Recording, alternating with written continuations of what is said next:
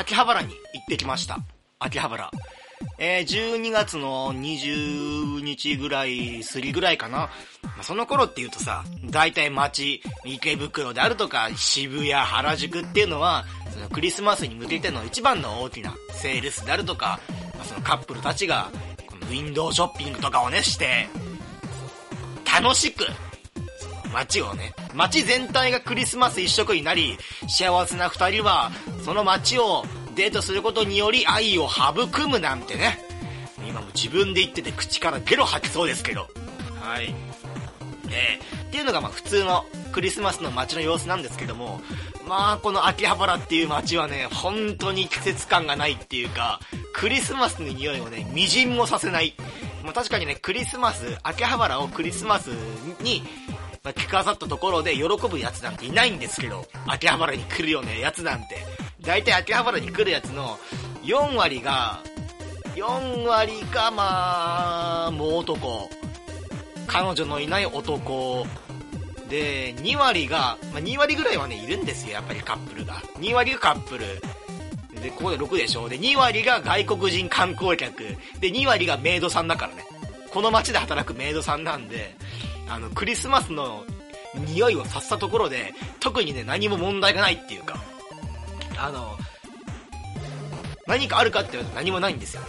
で、えー、今回秋葉原行きましたね。大体秋葉原っていうと、まあ、山手線で僕行くんですけど、山手線を降りて、その、駅の改札を出るまでに、アニメ、漫画、ライトノベルの、ライトノベル、あとゲーム？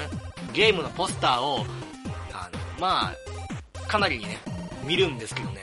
今回秋葉原12月20日過ぎに行ったらそのポスターが全然なくてどうしたんだろうと思って。やっぱり前回言ったようにリーディングシュタイナーとしてのシュタインズゲートの岡部倫太郎の能力が目覚めてしまったからいつの間にかオタクの街秋葉原が昔の電気街のようになったのかなと思ったんだけどこのねポスター変わっちゃったポスターってよく見たら JRA 競馬、12月28日の有馬記念っていうね、えっ、と、日本で一番大きいのかな ?J1? 冬の中では一番大きい、えー、競馬のレースのね、情報ばっかりが載ってあって、でも秋葉原と競馬のイメージが、なんか結びつかないっていうか、えまあ、最近になって競馬って結構、まあ、明るいイメージ、昔のね、あの、ような、おじさんたちが集まってお馬さんにお金をかけるというイメージよりかは、なんかカップルでも行けますよみたいな、家族連れも行けますよっていう、え、競馬場でしか食べれないソウルフードっていうのもあるんですよみたいな、ちょっとずつちょっとずつ、あと CM ね、結構スタイリッシュな CM とか出してるんで、ちょっとずつちょっとずつ、まあ、イメージ改善っていうか、まあなんか前のイメージよりかはちょっと明るい向けのイメージになりましたよっていう、そういう感じで、ったんだけど、今回秋葉原でなんでこんな JRA のポスター貼ってあるんだろうなって不思議に思ってたら、あの、ベルファーレ秋葉原っていう、えー、と秋葉原の中でも一番のイベント施設、まあ、屋内でも OK だし、屋外でもできるってイベント施設。これもね、ビルとしては結構大きいんだよね。8階 ?9 階？もう秋葉原は UDX だっけな？UDX とかあるから、まあそこよりかはちっちゃいんだけど、まあそこと同じぐらいの規模の施設があって、そこをね、ちょっと今足運んでみたら、ちょうどね、JRA のイベントのキャンペーンやっていて、有馬記念に向けて、あの、普通にね、有馬記念、どんなキャンペーンやるのかなと思ったら、まあ、JRA なんで、JRA と言ったら、あの、動画サイトとかでも結構上がってる、その、お馬さんのゲーム。おかしなお馬さん6体ぐらい出て、その実況を見るみたいな。でもって、えー、っと、お馬さんがどれが1着になるかっていうのを当てるっていう、おかしなのあるんですけどね、あの、二人乗りのお馬さんに乗ってる騎士もいれば、あの、段ボールでできたお馬さんを動かして頑張ってる騎士もいるみたいな、そういう、結構ね、ネット上では話題になったやつなんですけどね、今はストリートファイターと、えー、っと、相撲、相撲がコラボした JRA の音楽ゲームができてるっていう、わけわかんないでしょ。何の宣伝がしたいの君っていう。お馬さんの宣伝がしたいのか、ストリートファイターとコラボしてストリートファイターの宣伝がしたいのか、それとも日本の国技とも言われている相撲の宣伝がしたいのか、でもって太鼓の達人のような音楽ゲームもできるっていう、まあ話題性はバッチし、だけど瞑想中みたいな、そんな JRA。今回の有馬記念のまあ、宣伝として、えっ、ー、と、ベルファーレ秋葉原の屋外の施設を、まあ、全部借り切って、結構使用料とかも高いんだけどね、あそこって。まあ、さすがはなんか、お金を持ってるところは違いますねっていう感じなんだけど、まあ、その施設何ができるかっていうと、4つか5つぐらいのそのアトラクションをプレイすることによって、そのスタンプラリー形式でスタンプをもらえて、5つ全部集まると、まあ、ガチャガチャが引けますよっていう。まあ、例えばそのランニング、えー、っと、マシーン、ランニングマシーンに乗って、まあ、その大馬さんの気持ちを体験してみようっていうブースがあったりとか、あの、しかもね、結構こう、あの、手込んでんだ、機械が。大馬さんのそのぬいぐるみとか、頭のね、被り物みたいなもののランニングマシーンのところに乗せて、はい、お、あなた大間さんですよ、みたいな。あの、しかもね、お姉さんたちも可愛いんだ。コンパニオンさんっていうのかな？可愛いんだ。あの、実際にね、大間さんの耳の被り物みたいのをつけて、まあ、猫耳みたいな。あの、馬耳、馬耳。馬耳ってなんだ？馬耳をつけて走ってくださいね、みたいな。あと大きなやつだと、実際の騎士になりきって、お馬さん型の自転車に乗って、自転車をこぐことによってお馬さんを操縦しましょうね、みたいな、そういうアトラクションもあったりとか。あとはまあ、あの、動体視力を測るようなアトラクションがあったりとか。こういうのさ、これはやっぱあの、ポッドキャスト、しかも東京に住んでて、そういう、ポッドキャストのネタがいっぱいあるんだから、そういうの実際にやればいいじゃんって思うじゃないですか。まあ、その日僕あの、首を寝違えて、首は痛いわ。しかも秋葉原でラーメン食ったばっかりだわで、今、その、走ったりとか、自転車を漕いだりとか、動体視力を測るゲームやったら、絶対吐くなっていう。大馬さんの被り物の上にゲロ入っちゃうなと思って、絶対やめとこうっていう。なんだろうね、間が悪いって言うんですかね。そういうのちょっと気づいて先に、いやい、いのもの、いいのにもかかわらず、台湾風混ぜそばを食った後だからもう気持ち悪いっていう。もうお腹いっぱいだし、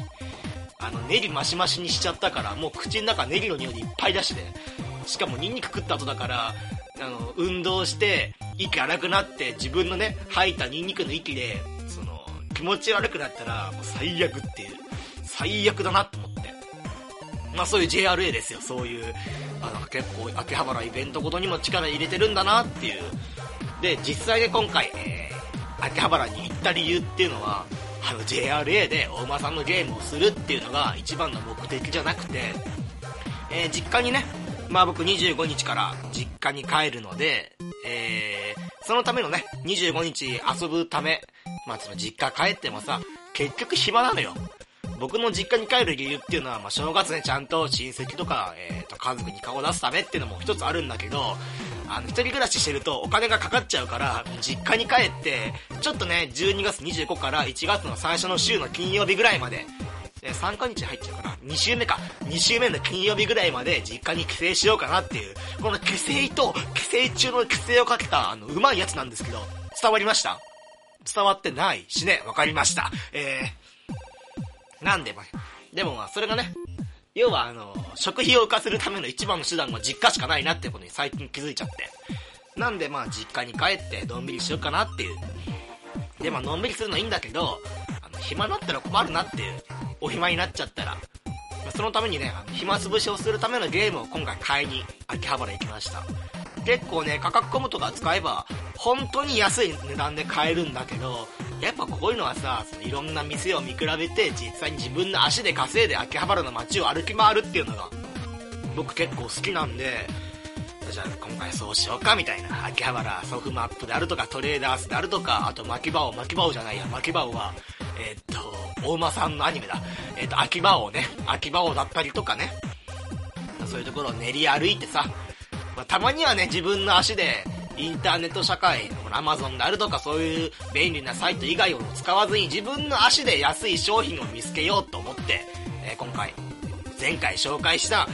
シュタインズゲートゼロをね、買いに、えー、僕はね、秋葉原に行きました。で、えー、っとね、でも途中ちょっとトイレ行きたくなっちゃって。ここね、会話、今喋ってる順番っていうか、実際に過ごした順番としては、まあ、ラーメン食って、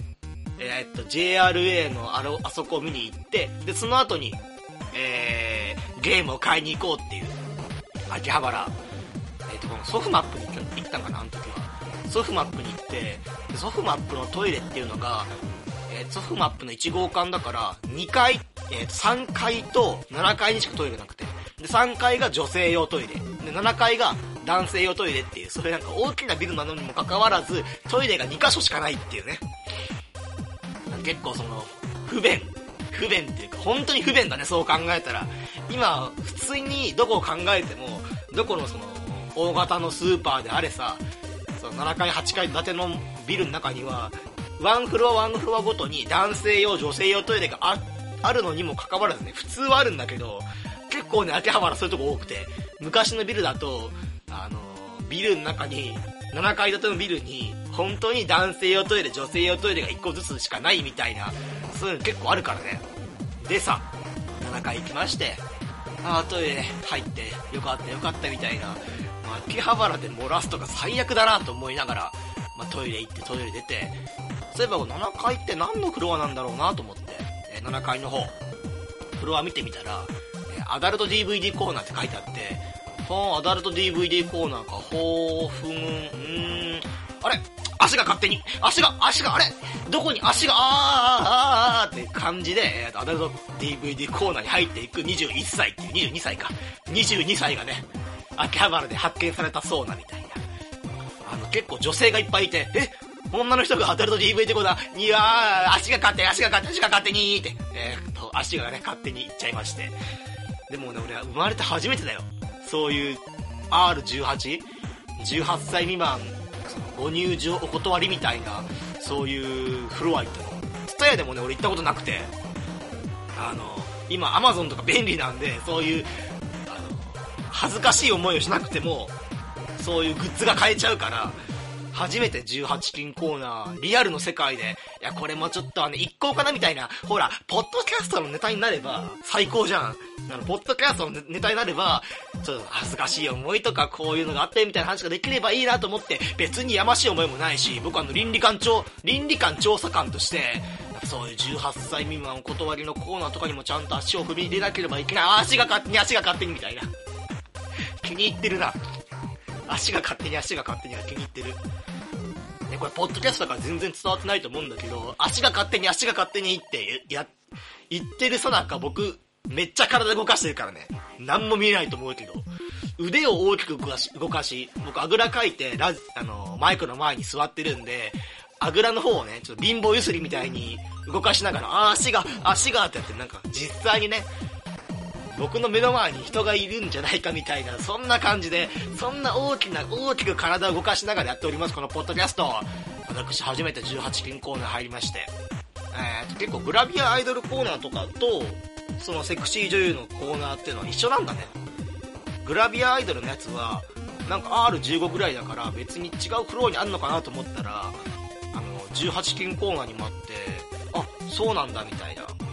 なんかこれパッケージ見る限り全然あの健康的なイメージだなと思ってたらあのグラビアアイドルのハワイに行ってきましたみたいな放送かみたいな。楽しければいいんじゃないのっていう。いいなハワイって。お仕事でハワイに行けるなら最高だなとか思いながら、えー、秋葉原のソフマップ1号館、D、アダルト DVD コーナーに入りまして。でそこでね前ね一応いろんなアイドルがいまして、えーと、上原愛とかね。あの人気なセクシー女優さんらしいですけど。で、僕がね、一番びっくりしたのがね、ジュニアアイドルコーナー。アンダー15。15歳以下のジュニアアイドルたちの DVD がね、まあ、そんな数ないんだ。あの、フロアの島一列全部閉めるやつとかじゃなくて、その一角ぐらいのね、まあ、20本、30分ぐらいなんですけど、そういう、えジュニアアイドルの DVD コーナーもあって、それがね、なんて言うんだろうね、アンダー15じゃないですか。15歳以下。あの、見ていいものか悪いものかわからないっていう。もちろんね、あの、そういう性描写っていうか、性交渉してるシーンなんてないんだよ。当たり前だけど。そう、当たり前でアグネス怒っちゃうそんなシーンあったら、やべえよっていう。なんだけど、パッケージ見る限り、あれ？これもしかして、いや、まさか、いや、これもしかしてみたいな、そういうね、際どい DVD のパッケージが多すぎ。あ、やばいよ、あれ。あの、さっきグラビア女優の方とかのグラビアとかの、えー、っと、ハワイに行きましたみたいな、そういう DVD パッケージ見たんだけど、あの、肌面積、布面積か。布面積が、あのー、ジュニアアイドルの方が薄かったんだけど、あれどういうこと？なんでジュニアアイドルの方が過激なビキニ着てんの？あの、パッケージ見たら13歳って書いてあって、13、13って、13歳って言ったら俺よりも7、8、9、9下、9下。9つ下の子が、布面積、もうほんとちっちゃい布で、布で、ビキニでちょっとね、あのー、オイル塗ってあって、おいおい、これいいのかって。自動ポルノ法っていうかさ、こういうの、いや、これね、買う、いや、絶対買わないよ。買わないよ、当たり前だけど。だって、全く興味ないもん。興味ないんだけど、でもなんかね、複雑な気も、複雑な気持ちっていうか、これ置いちゃっていいものか悪いものか、そしてこれを手に取って、店員さんのとこに持っていく人がいるのかいないのかっていう。で、その、その日の、その日の夜さ、あの、ジュニアアイドル、ぶっちゃけ、まあ一応ね、僕あの、セクシー女優コーナーのとこもちゃんと行って、おいおい、やっぱり本業の方は過激だなと思いながら、家帰ったんだけど、でも頭の中にはさ、ジュニアアイドルの、これ大丈夫なのかって思いがいっぱいあって。で、その日寝て、で、夢見ちゃってさ、あのどんな夢かっていうと、ちびまる子ちゃん、あるじゃないですか。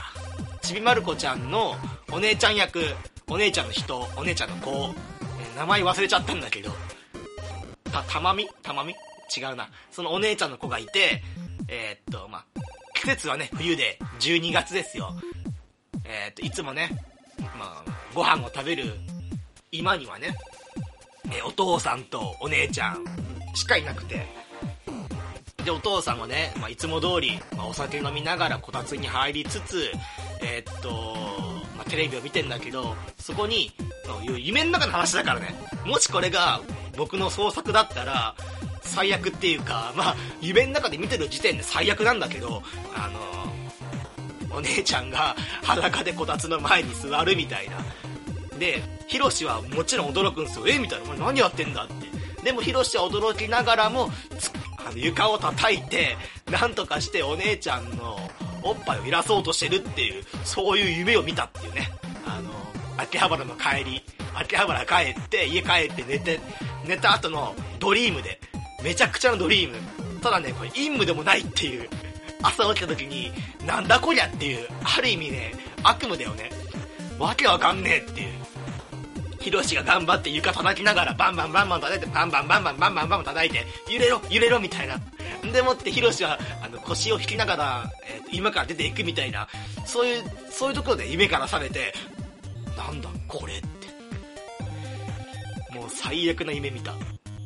で、あのね、しかも、しかもだよ。これね、実は撮ってんの、12月の24日っていう、クリスマスイブに俺何撮ってんだっていう。で、これあの予約投稿で12月の31日にあげる予定なんで、大体、まあ、ポッドキャスト、これあの、スマートフォン、まあ、iTune の方に反映されるのが1月1日なんですよ。お正月なんですよ。おめえらお正月からこんなの聞いてたら終わり、終わりだぞ、本当にっていう。1月1日から22歳が DVD、アダルト DVD コーナー入ってジュニアアイドルのパッケージ見て、そのショックで夜そういう悪夢を見るっていう、そういう夢を見るっていうのをみんな聞いてるからね、今。1月1日明けましておめでとうございます。えー、今年は、2015年は、紅白歌合戦、どっちが勝ったんでしょうね。赤組でしょうかね。白組でしょうかね。まあ、僕はあの、群青色組がね、僕の悪夢と似たような群青色組が勝ったと思うんですけども、明けましておめでとうございます。面白くなければゲームじゃない。えー、ポッドキャスト、今年もよろしくお願いいたしますと。いやびっくりした、これ。そういや、これ予約、予約投稿文だから、これアップロードするときには、みんないつ聞くんだろうなと思ったら、まさかの1月1日っていう、お正月からこんなの、ごめんね、お正月からこんな話してて。でも許して。俺、クリスマスなんで、俺は。今撮ってる時間軸は、クリスマスだから、あのー、許してくんねえから、ちょっと。クリスマスに一人寂しく、家で、あのー、こういうね、女の子とも遊ばずにさ、ポッドキャストを撮ってるんだよ。ポッドキャスト。大事なの、そのぐらい。女の子と遊びに行く。いや、予定もなかったですけどっていう。あの、クリスマスに、ポッドキャストを吹き出ちゃった。ポッドキャストを撮ることぐらいしか予定がないっていう。本当に悲しいよ。で、えっ、ー、と、どこまで喋ったっけ？もうほんと話がいろんな方向に行っちゃって。で、ゲームですよ、ゲーム。シュタインズゲートゼロを買おうかなと思って、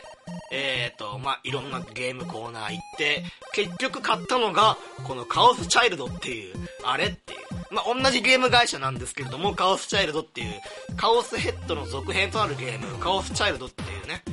ゲームを買って、まあ、ここいつもアドベンチャーゲームを買って、あれ？俺、シュタインズゲートゼロを買いに行ったはずなんだけどな、みたい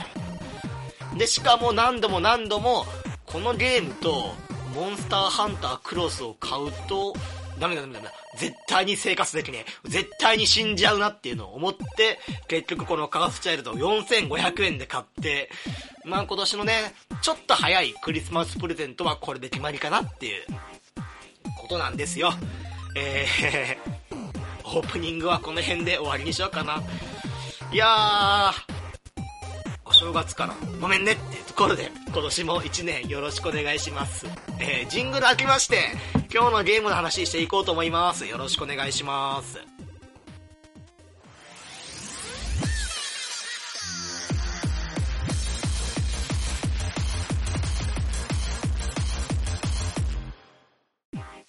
えー、ジングル開けまして、またお願いいたします。えー、また本当にお願いいたします。えー、実はね、このポッドキャスト1周年っていう、言うの忘れていたっていうか、まあ、時期を逃したっていうか、12月入った最初ぐらいにはもう1周年だったんだけど、1周年っていうことを僕が忘れていたっていうね、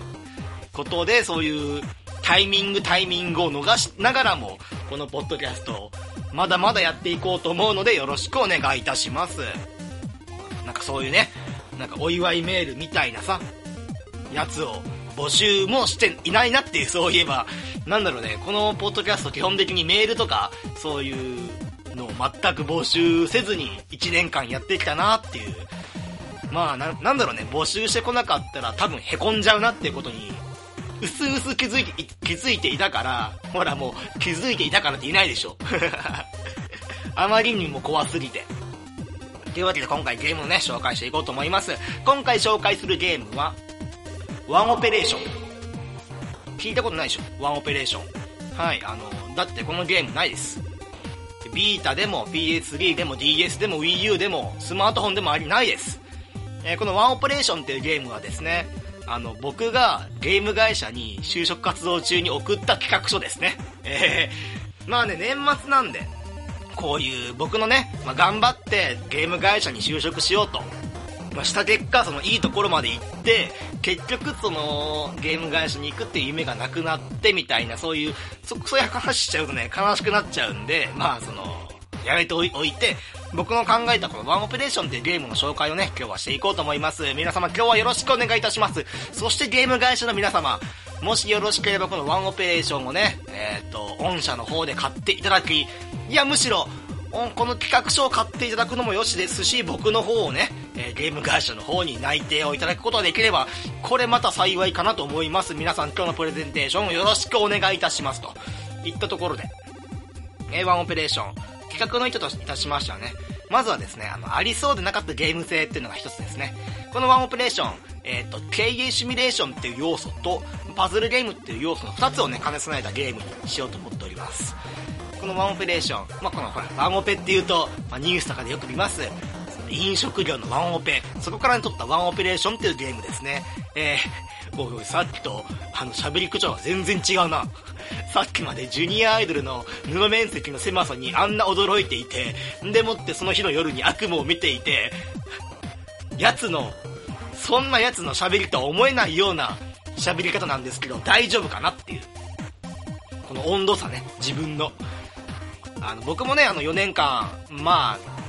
企画書では店名癖でいたんだけど、マク、マクドナルドってお店で働いていて、結構ね、そのワンオペをする機会って多くて、その、まあ、厨房で一人ね、立って、あの、ほぼね、厨房の中で、僕の店ね、結構広くて、あの、グリル、肉を焼く機械と、フライヤー、まあ、鶏をね、揚げる機械、のとの距離がちょっとね、遠くて、一人でやってると、あまあ、チキン、マックナゲットあげないと、マックナゲットが鳴ったから行かないとみたいなのをダッシュで行かないと間に合わないっていう、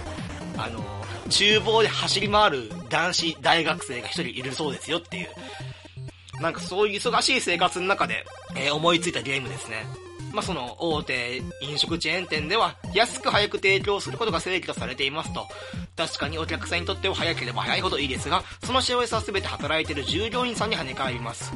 え、昨年問題になったワンオペレーションもあり、飲食店で働いている方はとても大変です。今回の企画書では、ハンバー、え、プレイヤーは某ハンバーガーチェーン店でワンオペレーションをするスタッフになっていてラッキー。その大変さや毎日、明日飲食チェーン店を訪れた時に、そこで働く従業員に優しくなってほしいという4年間ハンバーガーチェーン店で働く私の願いを込めた企画意図となっておりますと。で、この企画意図がね、あのー、人に優しくって書いてあるんですけど、あの、ゲームと全く関係ないっていうね。まあそういう企画意図も大事、大事だよみたいなことがね、どっかに書いてあったんで、そういう企画意図でございます。で、ありそうでなかったさっきのゲーム性、えー、っと、ま経営シミュレーション要素とパズル要素が組み合わさったものとなっておりますと。で、えー、っと、爽快コンボパズルゲーム。どこのこと言ってるんですかね？パズドラとか妄想なんですかね？いや、えー、強いカードを揃えてパズル。えー、強いカードを揃えてパズルじゃなく、難易度の高いシミュレーションと、このパズルの要素を組み合わせたものですと。とにかくプレイヤーにとってかなりね、頭の負担になるようなゲーム設計となっておりますと。しかし、えー、っと、ゲームになれなれるにつれ、脳内のアドレナリンっていうのが、この社交心を煽るようなガチャで、まあそのコレクション要素のガチャで、そのいろんなね、カードを集めた時のようなアドレナリンとは違って、自分の緻密なプレイ、緻密なプレイでもあり、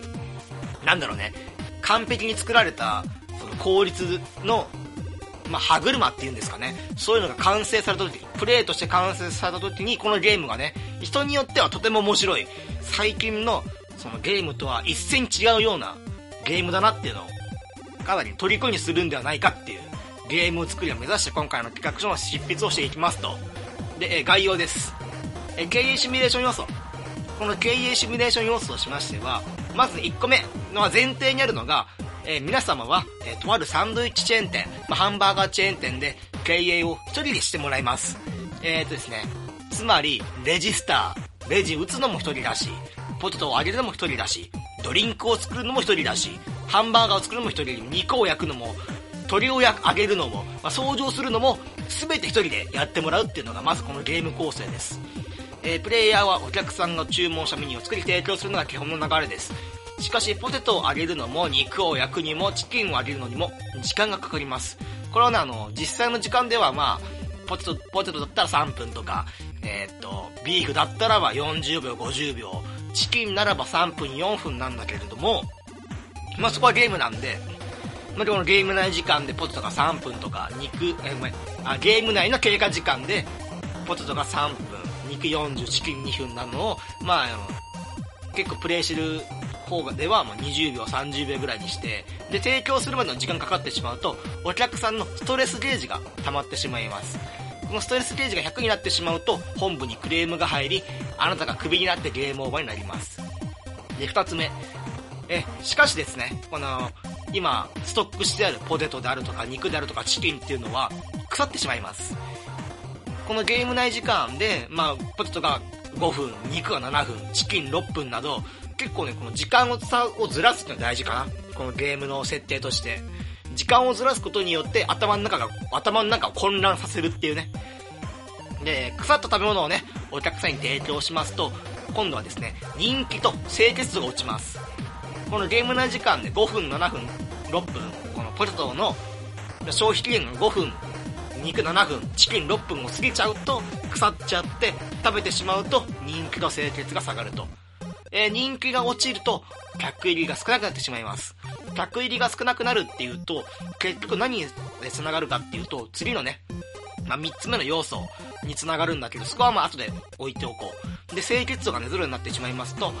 保健所の職員が来てゲームオーバーになりますと、また清潔度は放っておくと一定時間ごとにマイナスになってしまうので、お客さんのいない時間を活かして掃除をすることで清潔度が上がりますっていう。なるほどねっていう。自分で、自分の半年前の企画書を読んで、なるほどねはないんだけど。で、三つ目。一気にたくさん小生、食材をストック。あの、ポテト、ポテト、肉、ドリンク、えー、っと、まあ、チキンなど、などをいっぱいあげると、あげればいいじゃんって。そうすると、ほら、別に腐んないし、いっぱいあればあるほど、いっぱい出せるからいいじゃんってなるんだけど、そうするとですね、あの、本作の難易度と、えー、リアリティで弊害が出ます。まあ、そうならないように導入する要素がお金の概念です。このお金、えっ、ー、と、お金はゲームを始めた時に一定額、この店にある状態です。で、お客さんの会計が終えると、その店にあるお金っていうのが増えて、えー、どんどんどんどん貯めていこうっていう。で、その代わり、あの、食材をストックすると、食材として引かれます。なので、あの、ポテトとかが腐るのが嫌だなと思って、いっぱいいっぱい作ってると、えー、っと、まあ、食材がね、バンバンバンバン引かれて、結局なんか、お客さんをちゃんとさばいてるのにもかかわらず、それでもその肉の焼きすぎで腐ったやつを廃棄していくとお金がどんどんどんどん減ってしまうからゲームオーバーに近づきますよっていう。なんでいっぱい焼けばいいって問題じゃないんですよ。お客さんの人数を見てこの時間はこうだからこの時間お昼で忙しいからちょっといっぱい多めに焼いておこうとか。ででもこのこのお昼過ぎた3時4時っていうのはお客さんも減るしあの学生のお客さんが増えてポテトは出るんだけど肉とかチキンとかはこの時間の傾向としては出ないなっていうデータを画面に表示させることによってその肉のストック量チキンのストック量を減らしてでもその代わりにポテトはいっぱい出るからポテトのストック量を増やすみたいなそういう調整をする。そうしてどんどんねその食材費のロストを少なくするっていうのも大事です、えー、で一定時間ごとにお店の維持費が引かれます。多分これあのゲーム内時間にして2週間に1回とか1ヶ月に1回あの電熱、光熱費、もう電熱なんだ。光熱費とか、まあ、あとはその、なんだろうね、光熱費以外なんかいるのかね。例えばなんかさ、道具とかをね、あの、グリルを焼く機械とか、借りてる場合とかはその借りてる費用とかも払わなきゃいけないんで、そういう維持費をね、引きましょうっていう。で、あの、お金がマイナスになってしまって、その維持費もね、払えなくなったらゲームオーバーですと。4、プレイヤーの HP は無限にあるわけではありません。これはどういうことかっていうと、あのー、つむつむとかね、パストラとかみたいに、ゲームを遊ぶのにスタミナを消費して、ゲームをプレイしましょうっていうわけじゃなくて、ゲーム中の自分の動かしてるワンオペレーションしてるやつの HP ですね。体力。働くともちろん疲れるので、適度に休憩を挟まないといけません。HP がゼロになってしまいますと、その場で寝てしまいます。普通に休憩コマンドから休むのと比べ、HP の回復は半分。復活までの時間が1.5倍かかりますこれねあの実はね最初 HP が0になったら過労死してこのゲームオーバーの条件に1個増やそうかなと思ったんだけどあの HP が0になると過労死でゲームオーバーっていうのを考えましたが飲食店で働いてる者としてはあまりにもいたたまれないので採用しませんでしたって書いてました僕企画書に。もうそれだけね入り込んで書いてるんですこの企画書。まあ、結果あの最終選考で落ちたんですけど6月かな。まだ僕は面接を3回ぐらいしかやってない時にちょうどね運よくポンポンポンって面接っていうかあの試験を進んでその最終選考で社長の前で企画のプレゼンテーションしたらあまりにも下手であのもうまだね経験が少なかったのかほんと体がガッチガチで全くねうまく喋れなかったから今もねうまく喋ってないんだけどこのね6分の1ぐらいしか喋ってなかったからね。ただただ書かれている文面を読んで終わりみたいな、そりゃね、落ちるわ。あの、コミュニケーション能力ゼロかってなっちゃうからね。それがね、今でも悔しいね。もしかしたらあの会社に決まってたかもしんねえなと思うと、ちょっと悔しいけど。で、えー、っと、プレイヤーは、ストレスゲージ、清潔度、お金、まあ、HP はね、ゲームオーバーの要素とは関係ないんですけれども、HP の4つの要素を管理しないといけません。しかし、効率を極めたプレイは、画面上では派手な演出はないものの、脳内にはアドレナリンにより、プレイヤーがゲーム内容に対して、面白いという気持ちを抱くはずです、ということを書いてますね。えー、っと、で、次、パズル要素。バーガーの調理はですね、えー、パズルを解くことができます。今までのね、あの、シミュレーション部分っていうのは、その、ストックまででした。まあ、お客さんの、その、レジを売ったりとか、ドリンク作ったりとか、ポテト作ったりとか、ね、そこら辺はそのコマンドで、今、お前はあれをしろ、これをしろっていうのを指示していくんだけどね、だけど、ここまでのところって、バーガーを作るっていうところに至ってなくて、このバーガーを作るっていうのは、どうやってやるかっていうと、ここで出てきますのがパズル要素。えー、バーガーの調理でパズルを解くことで作ることができます。5×5 マスのパズル画面に、ポテト、ハンバーガー、ドリンクの3種類があります。縦、横、斜めに3つ以上並べることにより、消え、商品ができます。これね、あのー、どこかで見たことあるでしょう。そう、いろんなパズルゲームからパクってるやつ。てか、もっと言うと、十何年前にできたパズルゲームを、パズルゲームの要素から、そのいろんな会社が1年間、1年1年どんどんどんどんパクって、もはや元がどこのゲーム、この 3×3、えっ、ー、と、5×5 マスのパズル要素に、縦横斜めに3つ以上並べるっていう要素あれみたいな。これは一体どこ？どこっていうかさ、あの、これは一体、どこの原点からパクったのかな？みたいな。わかんなくなっちゃうんだけどね。で、ここはね、ちょっと甘かったなって思うのが、パズル要素がね、あんまり詰め込んでなかった。で、あの、できますと。ただね、他のゲームと違うんだけど、他のゲームは違うところが、まあ、落ち物ゲー要素としてコンボ要素もあり、コンボが繋がるというエレガントなプレイということでお客さんからのチップがもらえ、お金が入りますと。ただ一つ、えー、あんのが、パズルなどにも関わらず、コンボゲーですよ。パズルってコンボを繋げて、あの、どんどんどんどん落ち物が落ちて気持ちよく、気持ちよくなるゲームなのにもかかわらず、このコンボを繋げすぎて、作りすぎた場合、廃棄品となるのでお金が減りますっていう、おいおい、シビアかこのゲームっていう。自分で今喋ってても思った。書いた時は何も思わなかったんだけど、喋ってて思ったのがね、あの、シビアすぎ。で、また、このシミュレーション要素で作った食材がないと、そもそも調理、かっこパズができませんと。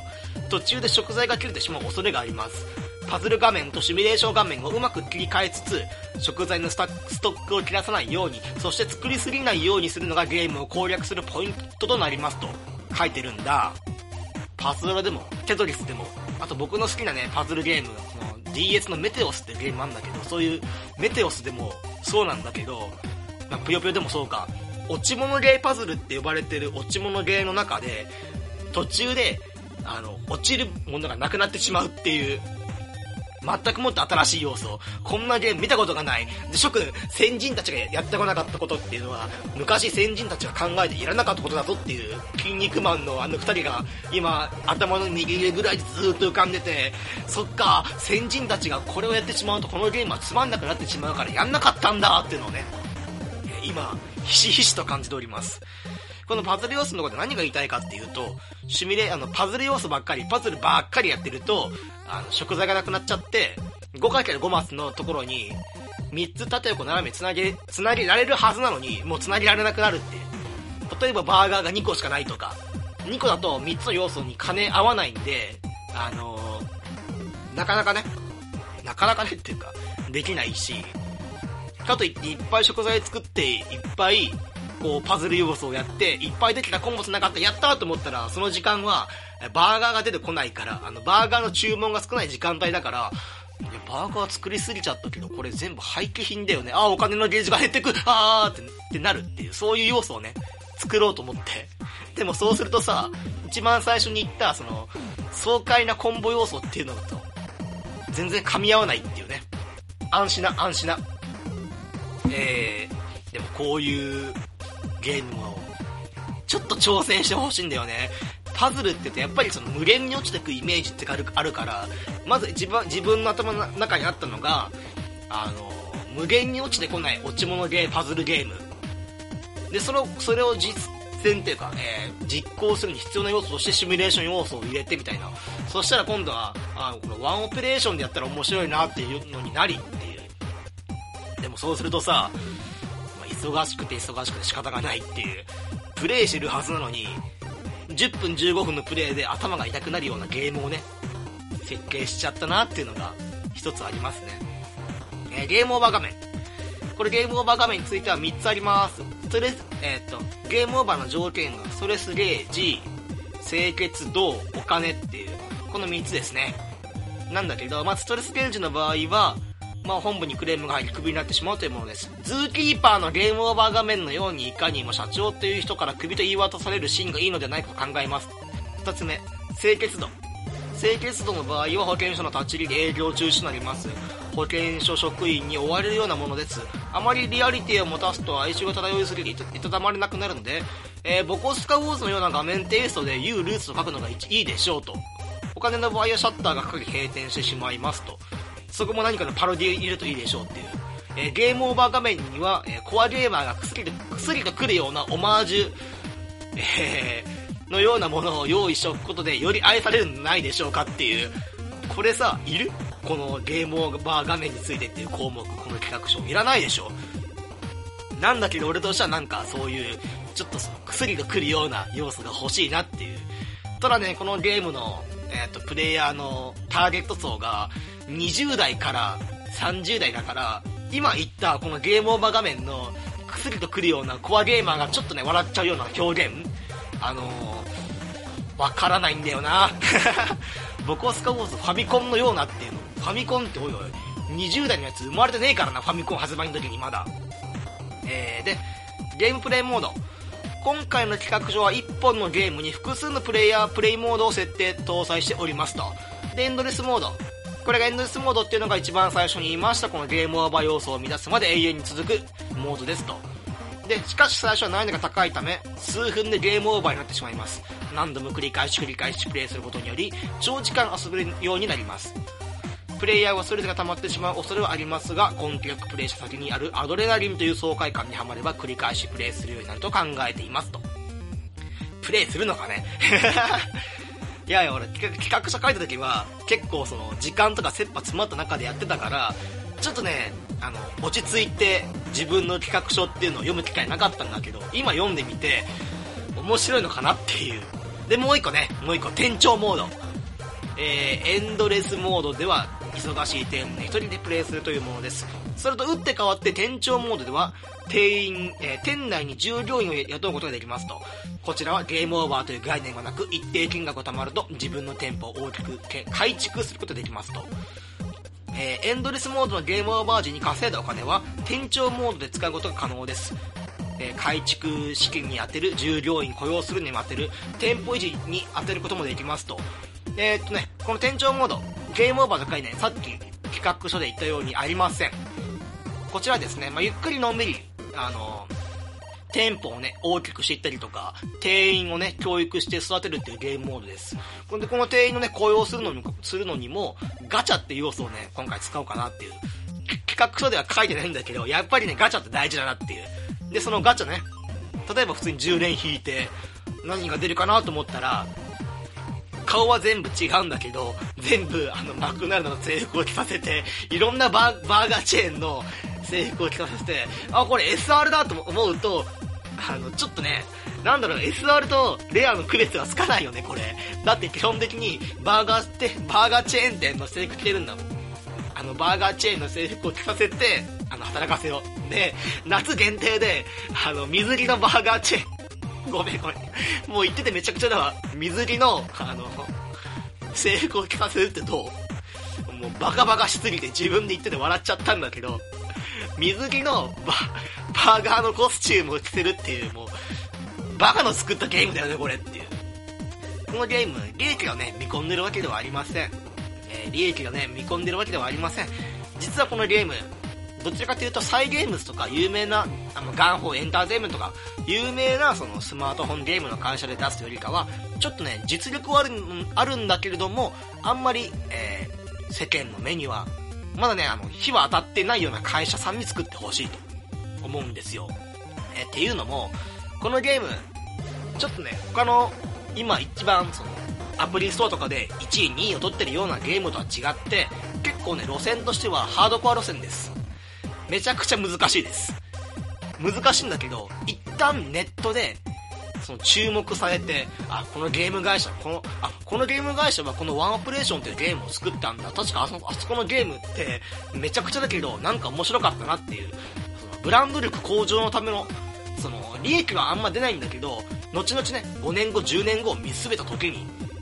投資と思って、自分のブランド力向上のための、こう、はい、投資だと思って、このゲーム開発していただければなと思います。そして SR、えー、水着、バーガーチェーン、制服を作っていただければ、やばいよも油跳ねとか多いから、基本的にその、バーガーチェーンのスタッフって、まあ半袖なんだけど、肌とか普通見せないからね。なんだけど、ガー油が跳ねちゃいましたみたいな、おいおい、やけどするぞ、それって。絶対ね、バーガーショップの店員ならこのゲームやってくれると思うんだよな。えーゲームの盛り上げ方について、えー私の予想ではこのゲームをリリースした、リリースした直後に適切なマーケティングを行うことで大きな影響を呼ぶことが期待できますと、それで、それで掴んだプレイを話さない方法についてですと。で、まあ、プレイ、えっ、と、イベント。このイベントという要素でね、まあ、例えばその、ゲームオーバー時の最終所持権を競うようなイベントとかさ、そういういろんなイベントを作って、そのプレイヤーを離さないような手を打ちましょうねっていう、こここら辺がソーシャルゲームと同じと。で、その他の欄にもね、あの、あ、想定ゲームプレイ層に10代後半後半から20代のコアゲーマーもしくは飲食店従事者従事者を想定していますと書いてあって。こんなのもう無理だって、このゲーム。俺よくこれで面接通ろうと思ったな。だけどなんか普通にその、ゲーム作りの時に、あの、ドラクエみたいなゲームですとか、FF みたいなゲームですと、このゲームのシステムは FF みたいなゲームを、FF みたいな、えー、要素っていうかシステムを流用しますっていうよりかは、あの、パズルだけど、落ち物ゲーだけど、落ちてくるものは途中でつけちゃいますみたいな、の方が新しみがあって良くないっていう、そういう、自分に対してのフォローをしておく。ね。えーゲーム会社の皆さん、えーもしよければこのゲーム買いませんか？そして、僕を、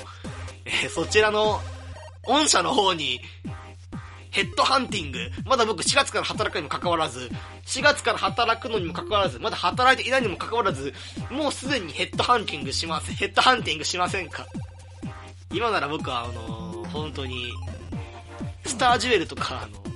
スマートフォン要素の、スマートフォンゲームの課金の石とか、そういう、ラブカストーンみたいな、そういう、課金するために必要なアイテムをあもらうだけで僕、そちらの御社の方に入社しますんで、どうですか？ダメですか？すいませんでした。っていうね、っていうゲームをね、そういう企画書を書いて、えー、ゲーム会社の方に挑んだんだけれども夢叶わずっていう。まあね、今ね、読んでみて、まあ、ポッドキャスト撮ってみて、確かにね、これつまんなそうだなっていう点いっぱいあんだけど、でもなんかその形だけはできたなっていう。まあそういう自分その企画書を書くとか作るっていう機会が全くないからさ、まあ一個ね、いい経験にはなったかなと思います。というわけで今回のこのポッドキャスト、えー終わりたいと思うんで、えっ、と、2017年次 2017?16?2016 か。2016年、えー今年も1年間、面白くなければゲームじゃないをよろしくお願いいたしますと。まあ4月までは、僕が働き出す4月までは、まあちゃんとね、やっていこうと思うんで、よろしくお願いいたしますと。いったところで、えー、と、このポッドキャスト、ツイッターもやっております。えー、ツイッターが、えー、ポッドキャストアンダーバーゲーム、P が大文字、PODCAST アンダーバー GAME、PODCAST GAME。えー、っと、メールとかはあんまり募集していませんっていう。なんか、読みたいんだけど、来なかったら心がへこんじゃう。他のポッドキャストの番組すごいよね、なんか。やっぱ人気あるポッドキャストの番組は、こういうメールとかを募集して、えラジオネーム、ラジオネームマグさんからいただきました。ありがとうございます。みたいなことをさ、ちょっとね、FM っぽくない？ラジオネームマグさんからいただきました。今回のポッドキャスト非常につまらなかったです。今回でこのポッドキャストの購読をするのはやめますと。では、ありがとうございました。みたいなメール来たらさ、ほらもう、やばいやばいやばい、もう、一歩も歩けない。一歩も歩けないってなっちゃうから。この一歩も歩けないっていう動きをしてる最中も前編で言ったような、アダルト DVD コーナーに入る時の腕を動かし、あぐらをしているあぐらをしてる足を貧乏ゆすりのようにゆすりながら手を動かすっていうこういう動きもしてるんですけど皆様には伝わっておりますでしょうか。というわけで、えー本当に今年も1年間よろしくお願いいたしますと。ではまた1月えーっと2週目3週目かな釣りは1月の8日ぐらいにまたお会いしましょうってことでありがとうございました生ききいただきありがとうございました。これからも定期的にポッドキャストを投稿しようと考えています。拙い喋りですが、購読していただけると幸いです。